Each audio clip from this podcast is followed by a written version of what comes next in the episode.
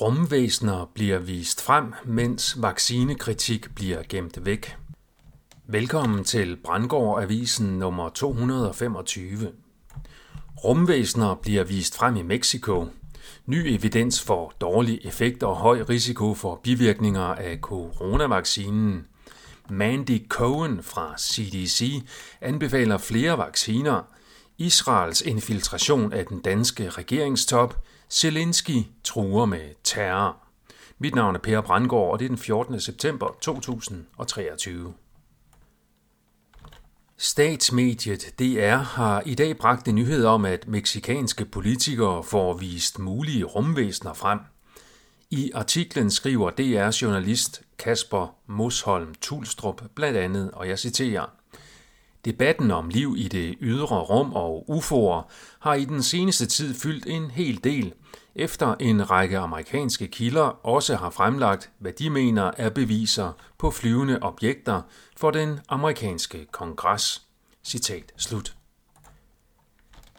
Det er påfaldende, at et emne som UFO'er og rumvæsener, der indtil for nylig har været opfattet af hovedstrømmen som den vildeste og mest vanvittige konspirationsteori, nu pludselig bliver omtalt savligt og seriøst. Man skulle næsten tro, at de ville have nogen til at gå op i det, hvorved de så ikke går op i noget andet. Hovedstrømspressen ignorerer fortsat den massive og veldokumenterede kritik af mRNA-coronavaccinerne fra Pfizer og Moderna. Tværtimod bliver myndighedernes propaganda for en ny omgang massevaccination formidlet fuldstændig ukritisk til den sagesløse befolkning, der lider af blind autoritetstro. The Epoch Times har skrevet om et nyt studie, der viser, at folk, der modtog et nyt boosterstik coronavaccine, havde større sandsynlighed for at blive diagnostiseret med covid-19, sammenlignet med folk, der ikke havde fået et boosterstik.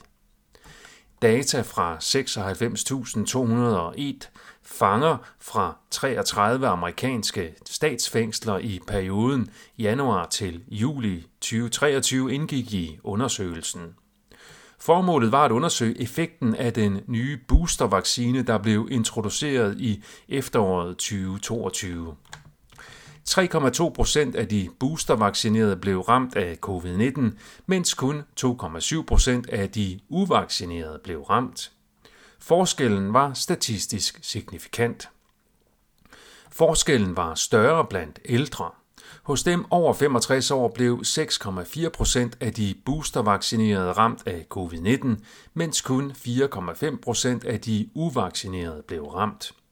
Hos dem over 50 år var forekomsten på henholdsvis 4 og 3 procent.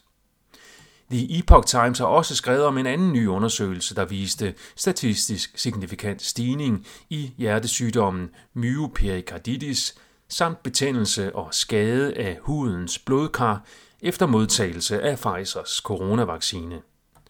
Undersøgelsen blev udført blandt mere end 4 millioner mennesker i New Zealand. Forskerne fandt, at risikoen for myoperikarditis, hjertebetændelse, efter coronavaccination var størst hos personer under 39 år efter det andet vaccinestik. Forskningen estimerer, at coronavaccination medfører 5 ekstra myoperikarditis tilfælde per 100.000 vaccinerede personer på tværs af alle aldersgrupper. Den amerikanske lægemiddelstyrelse FDA udsendte den 11. september en pressemeddelelse om, at de har nødgodkendt opdaterede covid-19-vacciner fra Moderna og Pfizer, som angiveligt er tilpasset de aktuelle varianter af coronavirus. I USA kan man blive coronavaccineret allerede fra 6 måneders alderen. Direktøren for den amerikanske sundhedsstyrelse CDC, Mandy Cohen, har ifølge The Epoch Times udtalt til en tv-station, at brug af vacciner og test gør det muligt at undgå en ny omgang nedlukninger og mundbindskrav på grund af corona men de Cohen understreger, at de er nødt til at blive ved med at holde øje med coronavirus, og det kan blive nødvendigt at komme med andre anbefalinger. Skandalesagen om Danmarks køb af våben fra Israel udenom Folketinget viser, efter min vurdering, hvordan Israel har et fast greb om nosserne på regeringstoppen. Altinget har beskrevet, hvordan det ikke kun er Forsvarsministeriet, der er involveret i sagen, det er også Statsministeriet og Udenrigsministeriet. Det forsvars- og sikkerhedspolitiske danske medie Olfi skrev i forgårs om, at Danmark igen sender milliarder til Ukraine, og at forsvarets lager er tæt på tomme.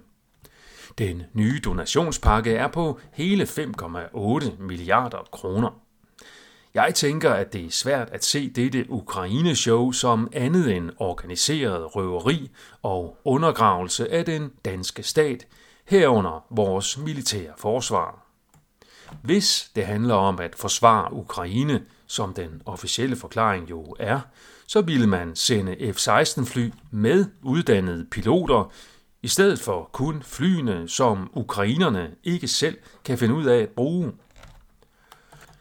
Man, det vil sige NATO, ville i det hele taget rykke ind direkte militært, i stedet for denne tårevedende afpresningsoperation, der malker statskassen og folkets penge i blandt andet Danmark, uden at gavne Ukraines forsvar mod overmagten fra Rusland.